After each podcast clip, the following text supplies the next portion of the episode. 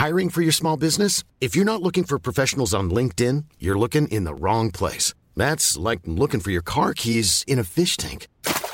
LinkedIn helps you hire professionals you can't find anywhere else, even those who aren't actively searching for a new job but might be open to the perfect role. In a given month, over 70% of LinkedIn users don't even visit other leading job sites. So start looking in the right place. With LinkedIn, you can hire professionals like a professional. Post your free job on linkedin.com slash people today.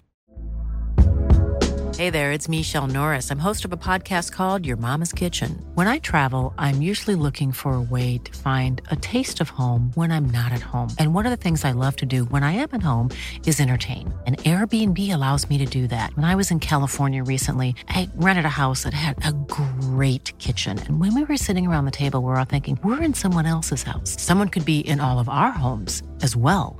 If you have a home, but you're not always at home, you have an Airbnb.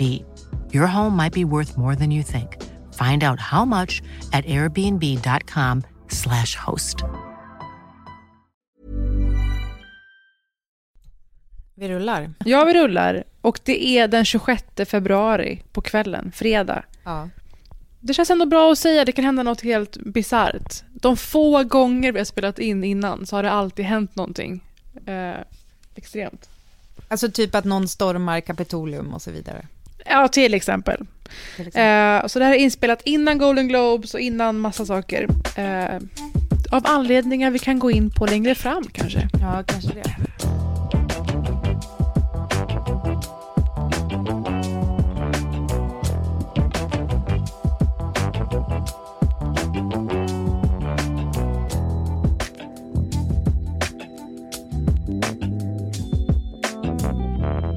Berätta för oss hur det gick i veckan. Det legendariska firandet, din kväll på stan. Eh, alltså Paris, det var, alltså jag, alltså jag var så frukt, alltså jag var så fruktansvärt bakis. Nej men, okej. Ja, det kan ju hända liksom. Nej men alltså det är ju så jävla klyschigt att, att, det, att man är en, en småbarnsförälder som äntligen får komma ut, eh, jag ska inte ens kalla det för på stan, för det är ju ändå givet rådande restriktioner så är det ju inte som att man är så här ute och slår runt liksom. Men, Nej men nej, det är ju det dessutom. Ja. Det är ju både småbarnsförälder och under brinnande pandemi. Ja. Man får ju ändå gå på restaurang, hallå. Men ändå, det är ju två faktorer som gör det, ja men, det är tufft. Men tänk, eh, alltså mental bild, tänk att du har en svamp, en sån här jävla loofah som typ har eh, legat och torkat så den är som, all, som fnöske. Och sen så lägger du lite vätska bredvid och svampen bara Där har du min Men- kväll, eller min dag rättare sagt. Kalle var glad för att vi hade en riktigt stökig kväll. Men jag var inte lika glad över att jag försökte hålla jämna steg med honom som ju är, alltså är han, är jag kanske 40% av hans storlek.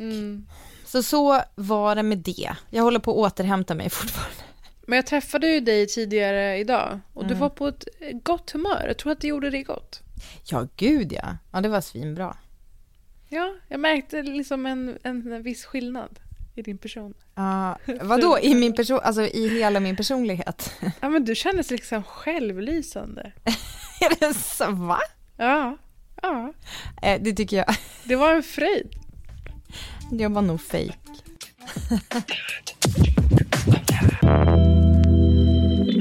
Jag försökte förra veckan att prata med dig om Amy Poehler. Vi pratade lite om Amy Poehler. Ja. Men jag vill prata mer om Amy Poehler. Gärna. Eh, för att Amy Poehler har ju förutom uh, gigget Golden Globes tillsammans med Tina Fey, som vi pratade om.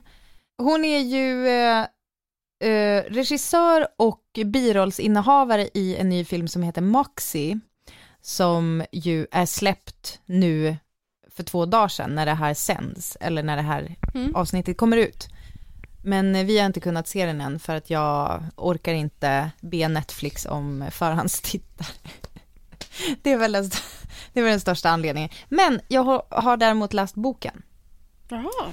Eh, för den är baserad eh, på en bok av en kvinna som heter Jennifer och jag vill säga Mathieu, men hon kanske heter Matthew, typ. Eh, och det är en historia som eh, delvis är liksom löst baserad på så här Riot Girl-rörelsen. Känner du till någonting om det här? Eh, absolut, bekant fenomen. Jag visste inte så mycket om det här, för det här hände ju tidigt 90-tal och det var ju när du föddes. Och Absolut. också, jag var, jag var inte mega gammal, så att det här är ju eh, liksom ändå generation innan oss som Mm. eh, vi inte liksom mer än har kunnat läsa oss till kanske exakt vad det var. Men Riot Girl, girl var då en rörelse eh, i, på västkusten i USA, alltså typ Seattle, eh, typ grunge-scenen ish, Mm. som hade en slags, eh, vad ska man säga, typ fe- feministisk uppvaknande. Eh, där eh, tjejer i, det var en hel, det var som en musikscen med ett band som heter Bikini Kill kanske i Mm. frontlinjen eller vad man ska säga.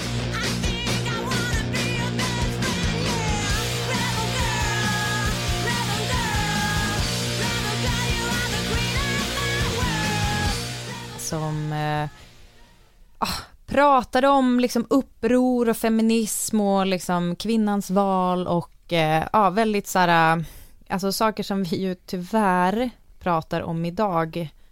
Eh, men det kanske var, alltså i deras fall så var det ju liksom en reaktion mot mansdominans då inom musik, eh, som det började i alla fall. Ehm, och eh, ja, det är ju, alltså, men det, det, vad ska man säga, det fanns ju förgreningar till att prata just om eh, mäns våld mot kvinnor och våldtäktskultur och så vidare och eh, ja, sexuell frigörelse typ.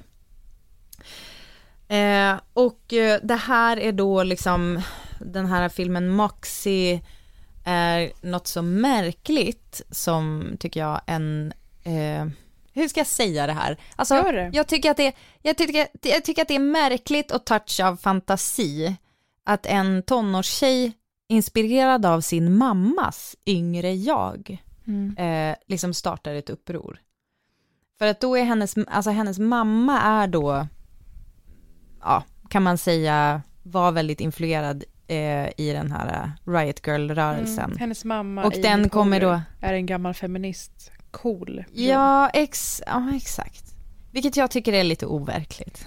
Alltså när du säger det här, vi som känner dig ehm, och man kan också ha hört podden några gånger bara, vet ju att du Britta, din egen mamma var ju aktuell eller aktiv inom feministmedierörelsen. Ja, sant. Ja, det har du Så fan det rätt känns i. som att det finns en enkel terapianalys. Hey, Mom, what do uh, 16 year olds care about? When I was 16, all I cared about was smashing the patriarchy and burning it all down. You know that your school is weird, right? Ignore Mitchell. If you keep your head down, we'll move on and bother somebody else. I'm gonna keep my head up. Hi. I would love to know who started Moxie. And who will they go after next? Revolution, baby! Så Moxie handlar om Vivian som på grund av diverse orättvisor mellan könen på hennes skola gör ett slags tyst uppror i form av en fanzine eh, som hon kallar för Moxie. Och den här eh, distribueras eh, anonymt för att hon är liksom en ganska tyst och tillbakadragen tjej och skulle aldrig våga Eh, säga sådana här saker öppet, men, men genom att hon gör det här tyst och, och får skriva eh, vad hon tycker så, eh, så, gör hon, så startar hon liksom en rörelse som andra börjar hänga på. Riot Girl-rörelsen som det här ju då är löst baserat på, den har ju fått kritik för att inte vara intersektionell, jag kan inte säga det ordet. Och sen så den här boken Moxie är kanske inte jättebra att ta upp det, alltså det nämns nästan som i en bisats, alltså i en konversation mellan huvudkaraktären och en tjej, alltså jag vill inte, det är en ganska enkel plott, men jag vill inte spoila det för någon, men det är så här, uppror händer och i det här upproret så är det eh, ett samtal mellan huvudkaraktären och en annan tjej, en svart tjej, och där eh, huvudkaraktären säger någonting om att jaha, det har jag inte märkt och hon bara how could you, 'cause you're white. Alltså, det är väl typ allt det nämns. Och jag tror att Amy Poehler har varit lite mer eh, vaken och tagit in även det lagret. I alla fall så finns det fler hudfärger representerade i det jag har sett av trailern. Mm. Så det får vi ju hoppas på, att det också är liksom ett, ännu ett steg in i framtiden, eller ska vi säga nutiden bara, eh, i det här. Nej, men jag såg eh, trailern och hajade till på hur låg nivå av medvetenhet det var kring ja. eh, feminism och genus och jämställdhet. Och tänkte att... Eh, men det alltså bara från vara, trailern? Ja, men det här måste ju vara 97 eller något. Och sen så nu säger du att det här är en bok som kom ut 2017. Eh, mm.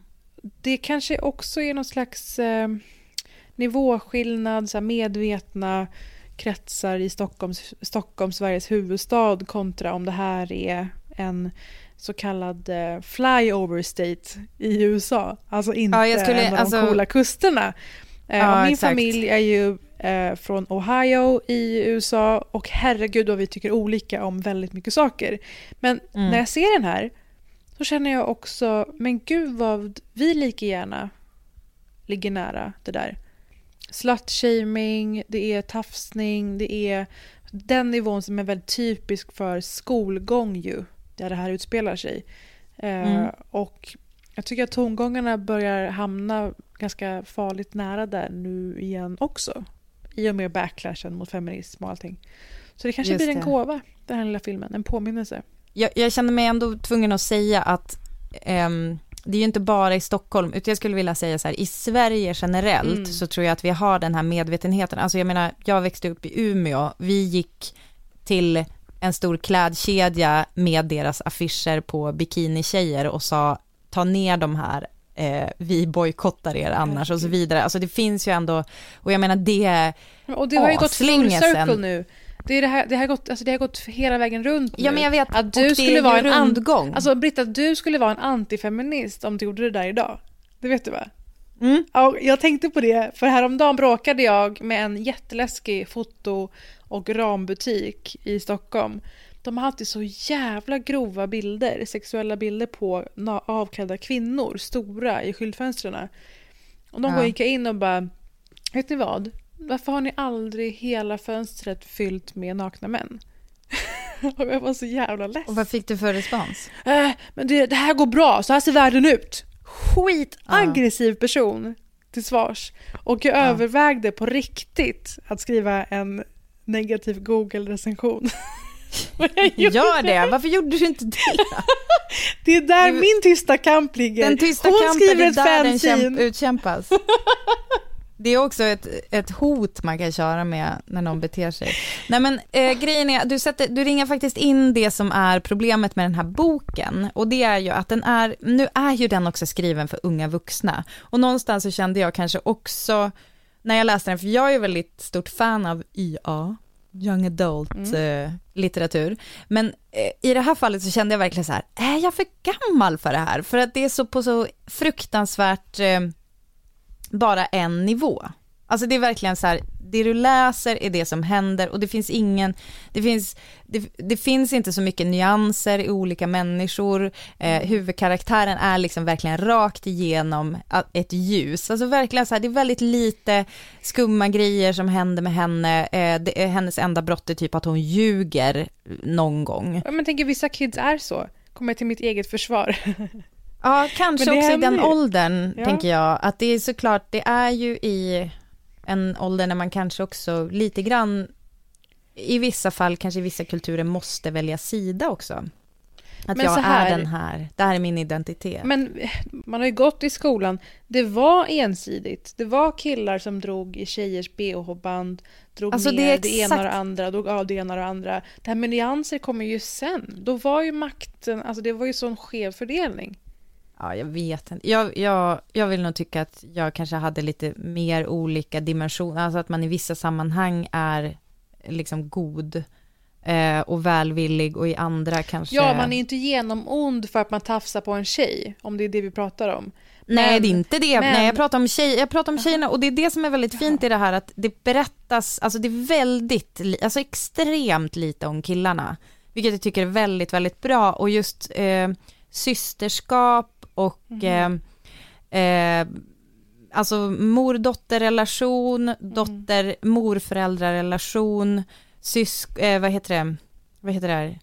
Alltså eh, relationer mellan kompisar, alltså en bästis som man har haft för evigt versus en ny bästis som kommer in och kanske lär en nya saker. Det är jättefint porträtterat och sen finns det en, ehm, en slutscen som är magisk som man Jaha. inte riktigt kan värja sig från fast den är väldigt, väldigt amerikansk. Men sen så är det ju det där att det ligger och gnager lite så här, det är, det är ganska på ett A-nivå vad gäller eh, awareness kring just rätten till sin egen kropp och så vidare. Det finns vissa saker som händer som inte riktigt ens belyser på alla plan på vilket sätt det här är fel. En situation som är beskriven som handlar just om när killar tar sig rätten till tjejers kroppar.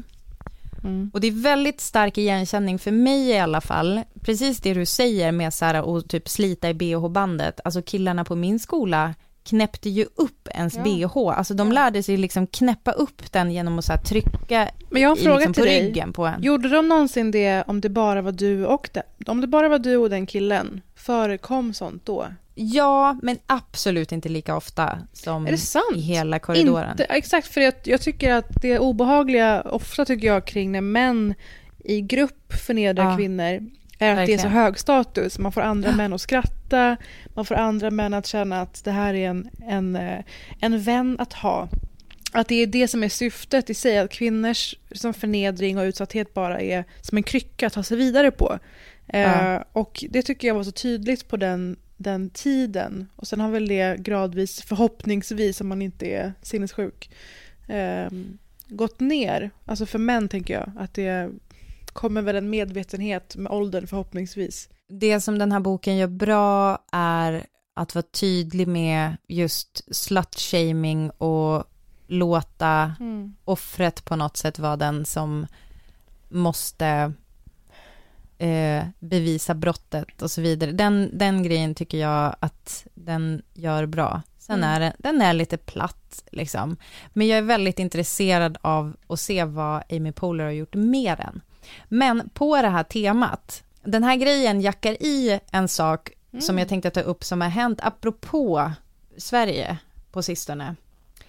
För eh, man kan ju se ganska stora olikheter mellan USA och Sverige framförallt. Jag tror att vi har pratat om det tidigare, att de har ju typ inte ens en sexualundervisning, utan de har ju den på typ gympan. Eller alltså det har, det, nu, nu är min källa high school-filmer, men främst. Men jag har förstått det som att i USA så kanske man är lite mer benägen att preacha eh, avhållsamhet istället för säkert sex. Alltså att kulturen är ju så att, liksom, ja men apropå det där vi pratade om oskulder och så förut, att det, Men det, här är är faktiskt, någonting eh, fint. Det finns en stark scen om det här i Parks and Recreation, serien med Amy Poehler, Beautiful Circle här. Eh, och den är ju uppe på Netflix numera, serien. Amy Poehler redan då med denna serie vävde in storylines som visade på hur omedvetet, förlegat, eh, hur könsbundet USA är. Och här var det en, en scen, ett avsnitt där eh, hennes karaktär Leslie Knope inte ens fick lära äldre på äldrevårdsboenden om safe sex. För det, det var tydligen någon slags utbrott av någon slags eh, könssjukdom. Ja. Okay, everyone. Great news. Lots of old people have chlamydia. Woo! Seniors in Pawnee have a lot of time on their hands, and what they're doing with that time is going at it hard, old people style. A lot of them haven't had proper sex education, and as a result, STDs are having a field day. It's amazing what a few old guys can do with a little bit of charm and a lot of crabs. I'm Marshall Langman, and I'm here to say that sex before marriage is never the way. I waited till marriage and then some to do it. If you decide to sin, you'll rue it. Word. Men det som har hänt nu i Sverige, Ja, det är någonting som jag skulle vilja kalla för en klassiker i den här podden, nämligen att någon snor vårt koncept. ja nu vet jag. Nu vet du vad jag menar. Vi svarade ju på en fråga tidigare i ett avsnitt när det var en lyssnare som frågade oss om vad vi skulle vilja ändra på i läroplanen om vi var allsmäktiga. Eh, och då kom snacket upp om eh, att man skulle lära ut samtycke i sexualundervisningen. Och sen så tycker jag att man ska lära sig samtycke i skolan. Jag tycker att sex och samlevnad borde handla mindre om exakt hur man trär på en kondom eh, och så vidare. Jag vet inte om man fortfarande gör det i grupp, men jag tycker att man ska prata jätte, jättemycket om ehm, hur eh, liksom, ungdomar ska lära sig att att tolka signaler och, och liksom vad, hur man kan liksom andra sätt än kanske i den sexuella situationen som man kan typ utöva makt eller ja, Mm. typ den, den sortens grej. Om vi slarvigt kallar det för samtycke. Parisa, regeringskansliet, de har inte bättre fantasi än att de lyssnar på Britta och Parisas podd, Mm. copy-pastar. Det är, inte regeringska- det är inte regeringskansliet som har klubbat igenom det här. Det är på deras sajt jag läser det, men det är såklart regeringen. Men det tycker jag är bra fantasi. Jag tänker ju någon gång längre fram, förhoppningsvis, jobba på dap- departement, tjänsteman, fixa lite grejer. Jag såg att Ja. eh, Europaparlamentet, Bryssel, söker tjänstemän och kände, ja, det är väl dags. Att, här sitter vi och tänker de goda tankarna. Och absolut, vi har ju så smarta lyssnare och så då är det meningsfullt. Men in i politiken till slut. Det är vad det här säger mig. Det är det du ska alltså. Vilket eh, parti kommer Det är du ju det som är joina? problemet. Jag vill inte vara partipolitisk. För med det måste man ju stå för hela partiet. Och jag är så Skulle du vilja vara en slags, en slags Bernie Sanders i... eh, Nej, men jag tänker så här, det är ett problem med att behöva så backa ett helt parti om man är maktkritisk i grunden. Alltså, jag, jag vill Ja. ju kunna vara som jag är nu, men ändå vara en slags tjänsteman. Partiopolitisk, politisk vilde. Paris Amiri, politisk vilde. Det Perfekt. passar ju. Eh, Parisa Amiri, På spåret alumni och politisk vilde. Rakt in. På regeringen.se läser jag följande pressrelease publicerad 4 februari 2021. Skolans undervisning om sexualitet, samtycke och relationer förbättras. För att förbättra kvaliteten och stärka likvärdigheten i undervisningen om sexualitet, samtycke och relationer har regeringen beslutat om läroplansändringar i det kunskapsområde som idag kallas sex och samlevnad. Förslaget är då att sex och samlevnad ska byta namn till sexualitet, samtycke och relationer. Bland Ja, annat men någonstans får jag ett hugg i magen att det här bara är att ge det ett längre namn. Och sen call it quits. Det viktiga som de skriver här är Undervisningen i detta kunskapsområde ska ske återkommande och bidra till att främja elevernas hälsa och välbefinnande samt stärka deras förmåga att göra medvetna och självständiga val. Skolan har en viktig roll i att bidra till att skapa en samtyckeskultur där sex bygger på ömsesidig frivillighet och sexuella trakasserier inte normaliseras. Mm. Eleverna ska även ges möjlighet att utveckla ett kritiskt förhållningssätt till hur relationer och sexualitet framställs i olika medier och sammanhang, bland annat i pornografi. Mhm. Ja, Pornografi eh, FAQ. 101. alltså så här, det blir ju spännande att se, alltså precis som du är lite grann inne på. Eh, Eventuellt har de bara satt ett lite längre ord på det här, men jag kan också tycka lite som vanligt höll jag på att säga, men jag tror att jag har sagt det här förut, men att ord ändå spelar roll, Ja, alltså vad gud. man kallar saker och att så här, vad, vad, vad det heter sänder ändå väldigt mycket signaler, så där kan jag ändå tycka att man i alla fall är en god bit på väg. Men sen så finns det ju såklart ett otroligt jobb, alltså så här, hur ska de implementera det här? Hur ser läromedlet ut i det här? Alltså vad har de för, alltså jag vet inte om det ens har varit bra att sitta i, i hela klassen och sitta och prata om den dig? här typen av saker. Den lärare som höll i din sex och samlevnad, Britta, vilka andra ämnen var den läraren Eh, det, var ju biologi, alltså det var ju biologi, så det var ju, Jaha. vi hade ju denna även i eh, matte också. Ja. Men det var en bra lärare, men det var ju fortfarande jätte, alltså det är ju jättemärkligt med där fokus är att typ så här lära sig trä en kondom. Alltså det är ju dels ingenting som man inte kan typ fatta av en bild hur man gör. Jag tycker att det låter mer utvecklat än jag misstänkte redan. Att det ens finns flera punkter, Att de förstår hur attityder växer fram, att de förstår hur de ska liksom motarbeta det som sprider sig där de inte kommer åt, alltså, så, alltså på internet eller vad det kan vara för någonting. Men bara det att man sår ett litet frö. Mm. Eh, jag, jag tänker också att en grej som finns som är väldigt rörande i den här boken Moxie, det är att det faktiskt lite grann skildrar några killars awakening också. Mm. Eller mer bestämt en, men att det är liksom en... Att det, det finns ju också och att ge... Du vet att så ett litet frö och, och liksom ge möjlighet att, att ha en annan diskussion och ifrågasätta saker som man annars kanske, kanske matas med och tänker, för alla tänker ju inte yes, yes, ge mig mer, utan många kanske tänker, oj, är det här, är det så här man har sex? Oj, shit, då måste jag mm, vänja mig vid det, typ. Eller alltså, som kollar på porr och kanske inte mår 100% bra av det. Ja. Eh, den grejen, att bara ge dem en liten så här, typ hand att hålla i och bara hallå, eh, alltså att han, ja, att det, Jag visste det- att man det är kommer ett liksom ge- på hand och hålla Ja. i. Ta- jag orkade det inte bara, dra det dock, nej jag orkade inte dra det. Om du sitter på handen så En känns det som hand med hand. lotion, ja. Nej men att det, att det liksom finns ändå, det är ändå vad jag önskar åt pojkar som jag fostrar, att man kan få hjälp om man tänker någonting annat också. Och, Ja, och det är ju eh, där skon klämmer. Det är sån kultur nu Ja, att eh, det var ju något gäng som försökte sig på att anordna något seminarium eller någonting om du är en man som känner att du har utsatt en kvinna för övergrepp eller våldtagit en kvinna. Eh, och det blev ju ramaskri, mer eller mindre. Och på Ja. tal om det, det har kommit en ny telefonlinje som fokuserar på våldsutövarna. För att våld i nära relationer ska upphöra. En nyhet som kom i början av februari. Den heter Välj att sluta. Och är i samarbete med Manscentrum i Stockholm bland annat.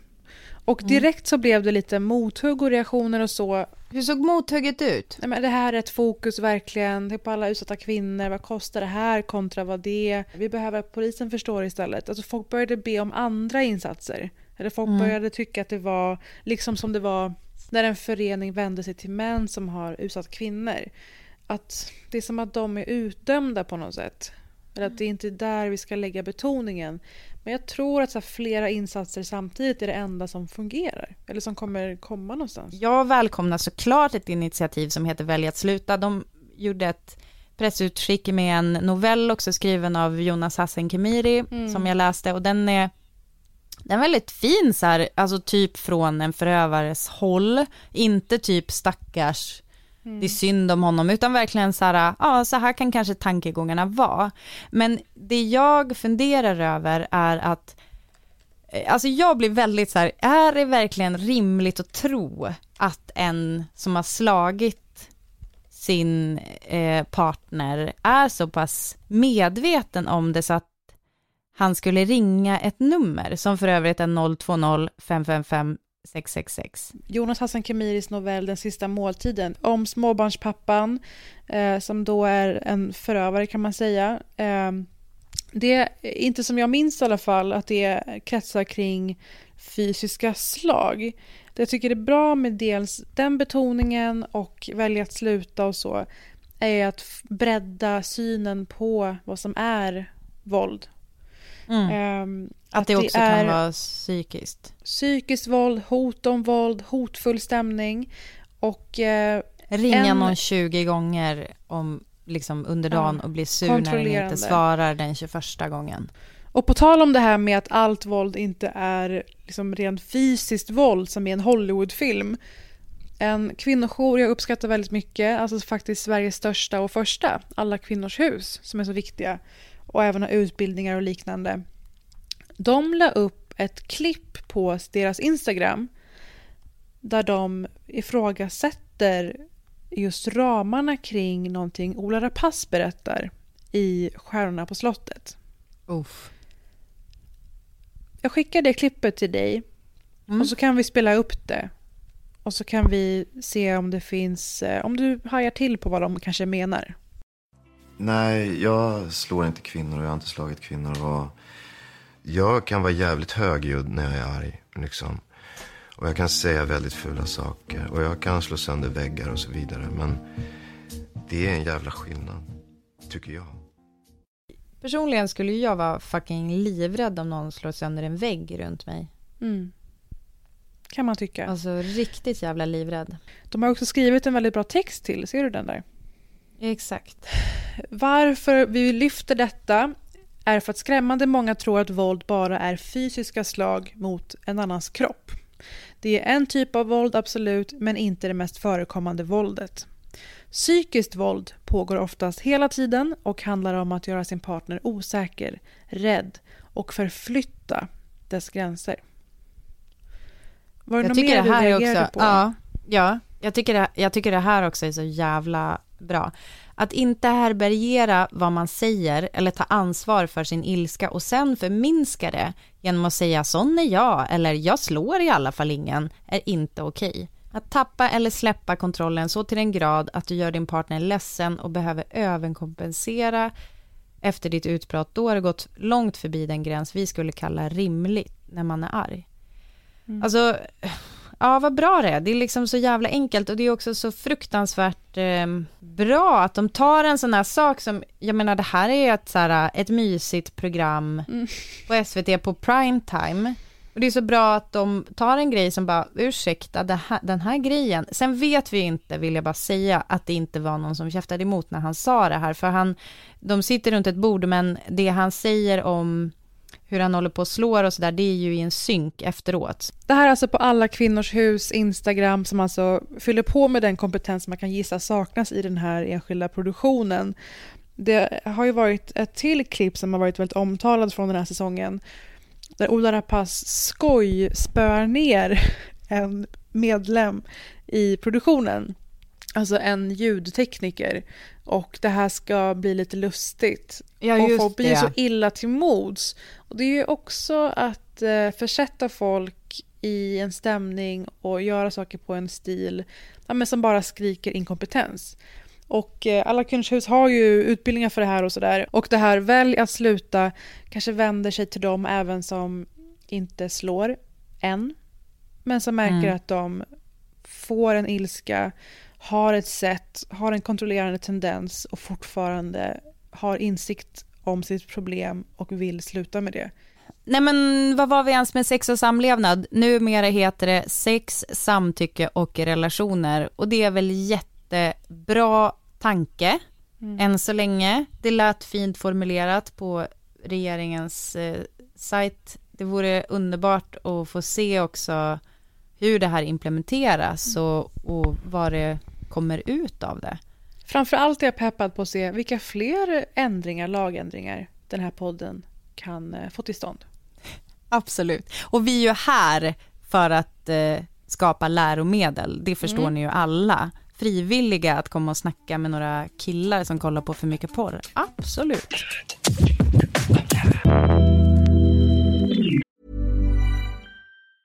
Hiring for your small business? If you're not looking for professionals on LinkedIn, you're looking in the wrong place. That's like looking for your car keys in a fish tank.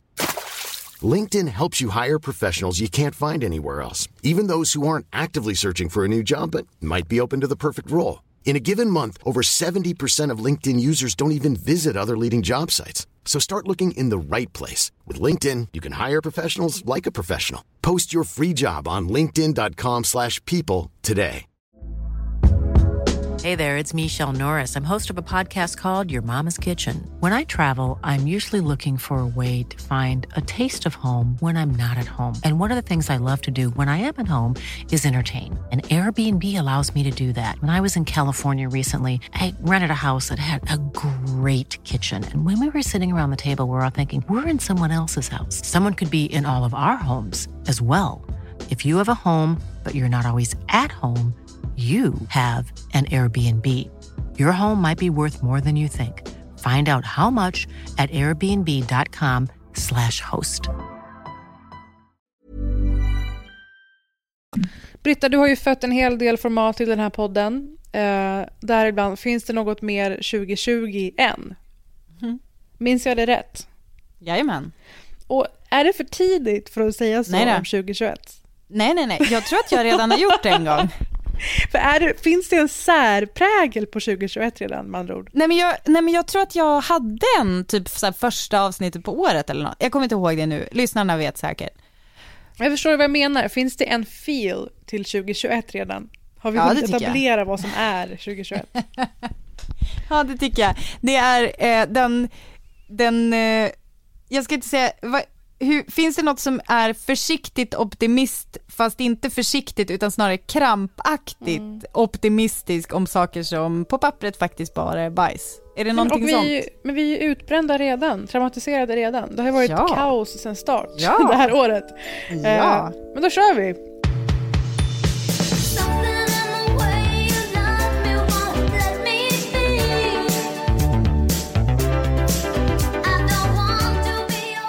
Finns det något mer 2021 än att en kändis har rekommenderat kimchi och kombucha mot corona?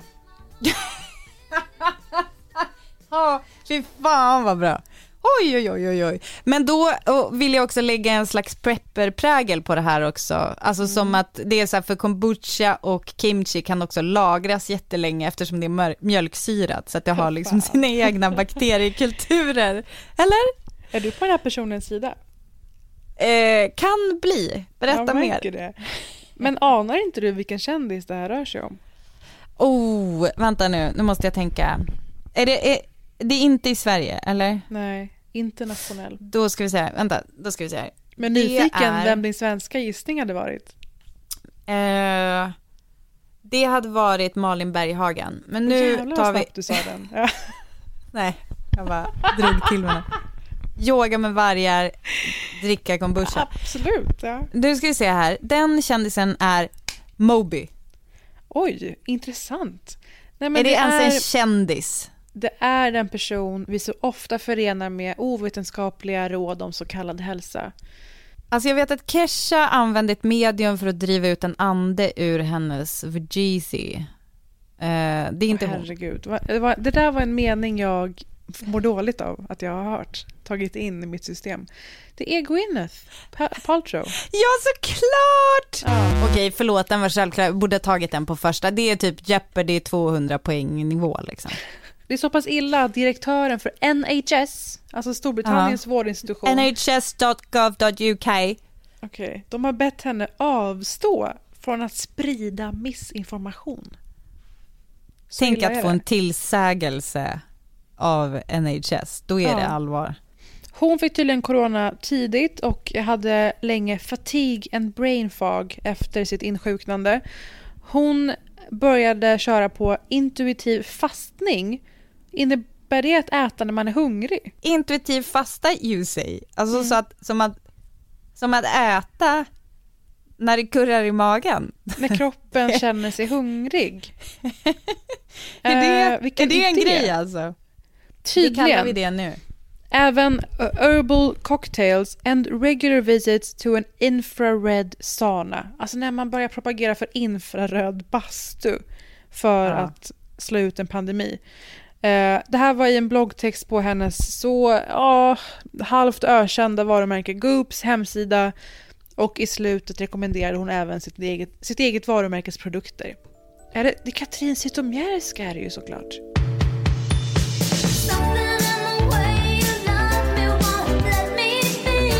Nummer två, finns det något mer 2021 än att Barack och Bruce har skaffat en podd ihop? Nej, det är, det är precis 2021 och det är så Mm. jävla roligt. Men du vet, alltså jag lyfte ju han, alltså Bruce Springsteens podd, Ja.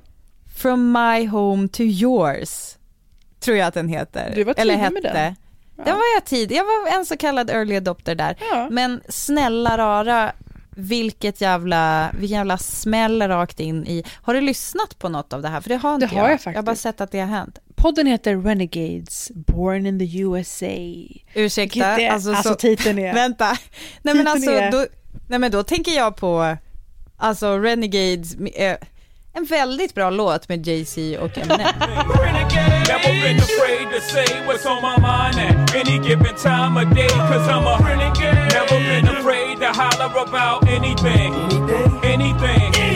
Born in the USA, det är ju bra för det alluderar ju dels till såklart Bruce, hela hans tematik och musik.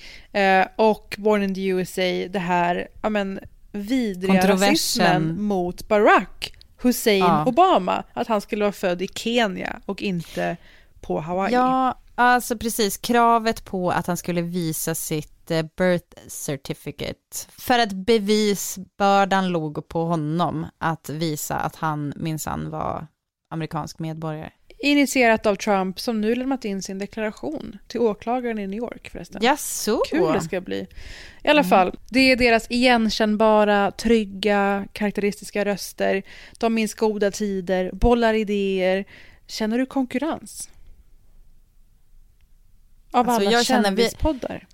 Jag känner att vi har något att lära oss av dem tror jag. Men är det mysigt då, eller är det liksom för gubbigt för att Det lyssna känns som att de känner varandra på riktigt, måste jag säga. De fyller i naturligt varandras meningar, de kommer med reaktioner. Eh, och gud, man, man märker nu hur Barack Obama lever ut en annan sida. Det är först Mm. nu han på något sätt kan verkligen vara post-presidency. För de här åren efter med Trump, då var ju Barack så top of mind hela tiden, för allt kändes som en motreaktion mot Barack under Trumps mandatperiod. Och det är först nu han kanske slä, släpper det korset på något sätt, för han är liksom väldigt öppenhjärtig och kanske inte lika mån om att inte skapa kontroverser, som han ju var tvungen Ja. att vara förut. Finns det något exempel på när han Du, verkligen Det gör det. släpper, ni- släpper ut håret och kör? Bruce berättar om när hans vän och bandkollega Clarence Clemens från E Street Band, eh, när han blev utsatt för rasism under deras första bandtid ihop. Och hur eh, Clarence Clemens blev så illa berörd av att någon slängde n-ordet på honom. Jag tycker det var intressant, för dels så landar Bruce i hur man ska vara mot en vän eller en person alls som är med om rasism, som utsätts för det. Att, men han säger här, jag sa inte bara oh they're idiots. And he looked at me. I remember I was, Brucey, why did they say that? I play football with those guys every Sunday. Same people. Why did they say that? And rather than saying, you know, well, they're assholes, or, or- or- I just said, I don't know. I don't know what that's about. You know, Where does uh, it come from? Yeah. And Where- and and and why why would you pull that out? Och varför jag tyckte om det är ju för att jag tycker det är en ganska viktig grej att man lite känner efter. Hur agerar jag när någon berättar om att den är med om rasism eller liknande? Avfärdar jag det? Förminskar jag det? Försöker jag bara vifta bort det som en engångsföreteelse? Eller tar jag in den personens fruktansvärda börda på något sätt? Eh, dels det, och efter den berättelsen så kommer Barack Obama in på att en vän till honom i, säg high school, eh, de hade ett tjafs under basketen.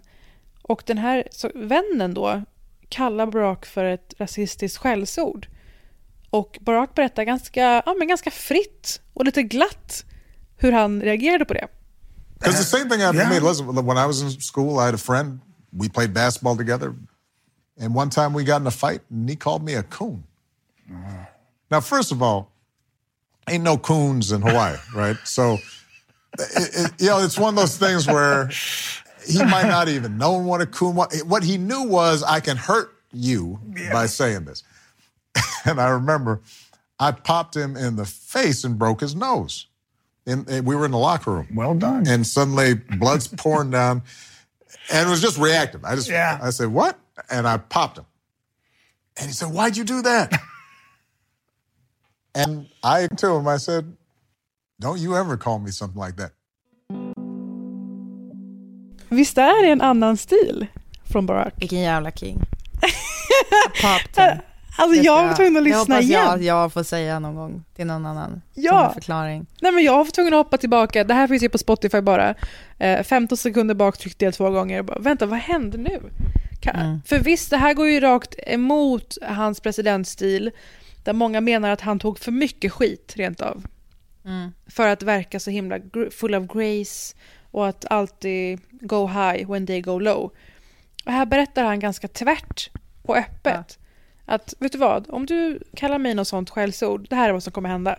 Ja. Ja. Och att hur underbart var Bruce Springsteens lilla feedback där? Ja. Well done. Du, eh, vet du vad jag hoppas på Parisa? Nej. Jag hoppas att den här podden mynnar ut i att Barack Obama kommer att hälsa på Bruce Springsteen på hans farm i New Jersey. Och att vi får se, ja men alltså jag begär inte mycket, men bara en liten bild på Barack Obama i kanske en flanellskjorta, ett par jeans. Ja, men. Och det är det sexigaste jag kan tänka mig. Ja, men han skulle ju äga det. Men eh, bara för att... Ursäkta att jag drog det till Nej men det var bra. sex. Jag har väl ägglossning eller någonting, förlåt. Det finns bara två avsnitt ute i talande stund, men eh, jag tycker det är spännande utveckling från Barack Obama. Alltså hur, och det kopplar väl an till det vi pratade om kring Sam Cooke förra veckan. Att man är i en sån otillåtande rymd på något sätt, där man måste göra Mm. alla nöjda och hur mycket man gör avkall på sig själv, det självutplånande och i hans roll, svart man i USA, all den rasismen. Och att nu har Mm. kommit till en punkt där han känner, han har byggt upp en, en plattform, han har byggt upp en position. Nu kanske, han, nu kanske kommer fram en rå ärlighet efter allt det där polerade. Alltså jag är så, utifrån det här som jag har hört nu så är jag så jävla spänd på vad han kommer att bjussa på framöver.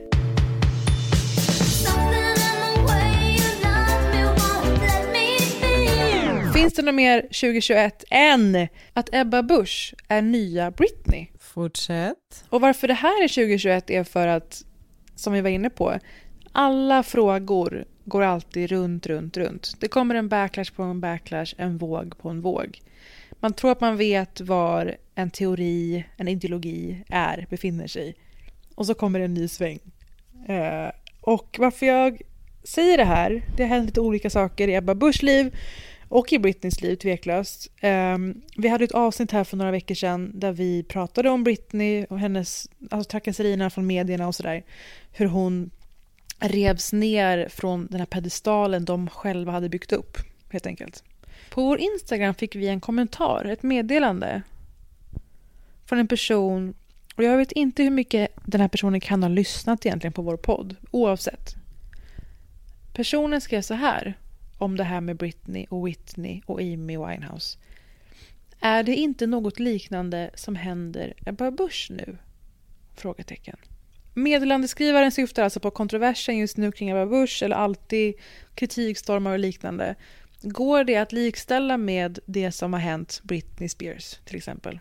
Alltså jag känner mig spontant tveksam eftersom eh, Ebba Busch sitter ju ändå på en eh, maktposition i det, alltså det vi försökte skildra med Britney handlar ju om, och också Diana, och också många skrev till oss sen efter det, alltså det finns många andra exempel på den här typen av, alltså så här, Mm. du tog ju upp Amy, eh, och det finns Jessica Simpson och så vidare. Där handlar det om en person som har byggts upp eh, ganska mycket av liksom ett maskineri runt omkring den som syftar eh, till att profitera på olika sätt på den här personens, liksom, att den sitter på en piedestal. Jag tycker det är lite annorlunda. Jag vet, jag vet inte nu om det har hänt någonting på sistone som kommer att få mig att ändra min spontana reaktion, men hon är ju ändå partiledare. Det är liksom en lite annan typ av maktposition, Mm. kan jag tycka. Ja, Vad, hur känner du? Så här, det som inte vet det, det har ju bevakats väldigt mycket, det har varit många vänder runt det här absolut. Hon har köpt ett hus från en äldre man och han menar sen på att detta var någonting han inte, han inte förstod hände riktigt. Att han Okej. hade varit förvirrad eller liknande. Eh, och han menar ju på, eller folk får det till att hon utnyttjade att han är lite virrig eventuellt. Det är ju Eh, han som är Britney Spears då alltså. det, alltså det kan man tycka. Och nu dras detta runt. Ett, ja, och nu dras detta runt i medierna. Och eh, Ebba Busch skrev en lång Facebook-status som hon sen har polisanmälts för, för grovt förtal. Ehm, där hon drar upp olika detaljer om den här personen. Och, Jaha, det är hon, hon, hennes Facebook-status, det är hennes Facebook-berättelse som Mm. är grund för förtalsanmälan. Ja, och KD håller på att närma sig riksdagsgränsen. Hennes opinionssiffror åker i backen. Alltså KDs väljarbas, äldre människor. Det här är ju... Det här måste ju vara Herregud. ett affront för dem, till dem personligen. Och det känns som att Ebba Busch är så fäst vid detta hus att hon är på väg att offra sin politiska karriär. Egentligen. Um, men ja, jag hajade till på den här frågan. Att likställa den hetska jakten och förnedringen på Britney Spears från unga dagar när hon kommer upp som en, en mus- musikstjärna, en artist. Att jämföra det med en politiker, en partiledare, en makthavare som är med i hetska debatter och har ett annat uttryck och en annan funktion, Mm. kände jag. Ebba Busch har ju varit med i det här 30 minuter, om du har sett det. Nej. Eh, Det är han Agenda-Anders, som vi kallar honom, som jag har tävlat i landskampen en del med, som leder detta program. Och i 30 minuter, det här avsnittet med Ebba Busch, då pratar de om närheten till Jimmy Åkesson, att hon har ändrat sig i sin syn på SD, att hon kan tänka sig att jobba med dem. De pratar om allt ifrån flyktingar och liknande och såklart det här med husköpet. Och det händer något väldigt intressant här. Själva husaffären den lämnar vi till rätten, den har jag ingen uppfattning om överhuvudtaget. Utan jag är mer intresserad av hur du uttryckte det på sociala medier. Mm. Att du eh, pekade ut eller talade om att en av de som är inblandade här eh, hade begått ett brott för rätt många år sedan. Professorn i civilrätt, Mårten Schultz, han skrev igår att risken finns att det här bedöms som förtal och idag eh, väntas också den du anklagar lämna in en polisanmälan om grovt förtal. Hur, Mm. hur ser du på det där? Ja, det har ju inte skett. Och jag undrar hur du ser på det faktum att du ställer den frågan till mig med någonting som faktiskt inte har skett.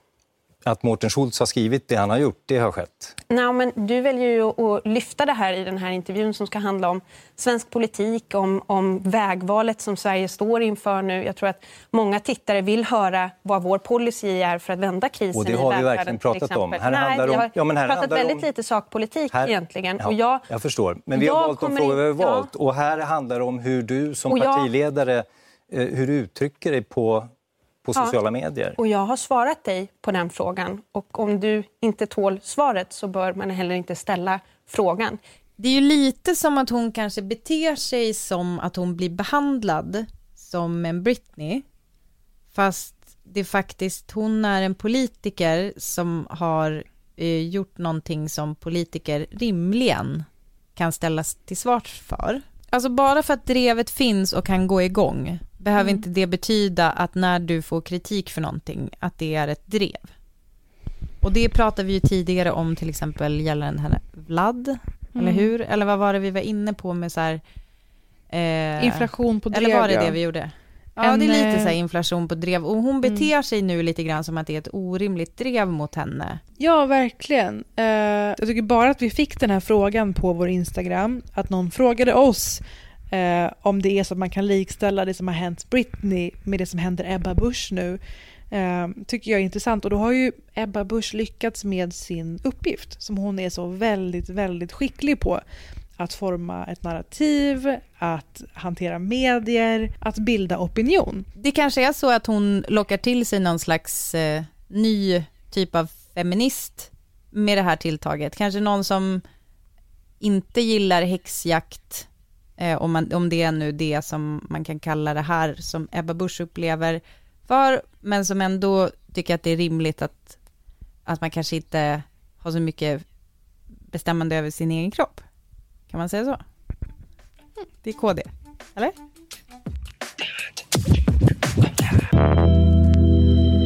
Nu har ju du inte gjort Golden Globes när vi spelar in, men när det här kommer ut, det här avsnittet, då har ju du gjort det för länge sedan. Men jag vill ändå säga, jag hoppas det går bra. Och att Men du tack tycker det är mycket. kul. Ja, men det är framförallt det. Det är, ju, det är ju verkligen framförallt för mitt eget nöjes skull. Ja. Och det kan få vara så. Så kanske någon annan tycker att det är kul och informativt också. Det är som lugnt. På spåret va? Det är verkligen också till för mitt eget nöjes skull. Hela konkarongen. Halva SVT Göteborg ställer upp. Du, eh, vi, vi hörs igen nästa vecka. Men förstår du att det är kvinnodagen nästa vecka?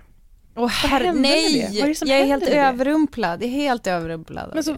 Jag vet inte vad som vad händer. är alla stora eh, aktioner och jag, jag förstår inte men jag hoppas att det är att under den här veckan som går nu från inspelning till att det här släpps att det har kommit jättemycket coola motioner och förslag och eh, debatter. Och så får vi fånga upp det nästa vecka helt enkelt efter 8 Vi- mars. Vi piskar upp en stämning tills dess. Ja. Hör av er i kommentarsfält och i våra DMs om ni eh, är lärare på en skola och vill att vi ska komma dit och prata med folk om sex och samtycke och relationer. Puss och hej, Puss och kram, vi hörs nästa vecka. Hej då.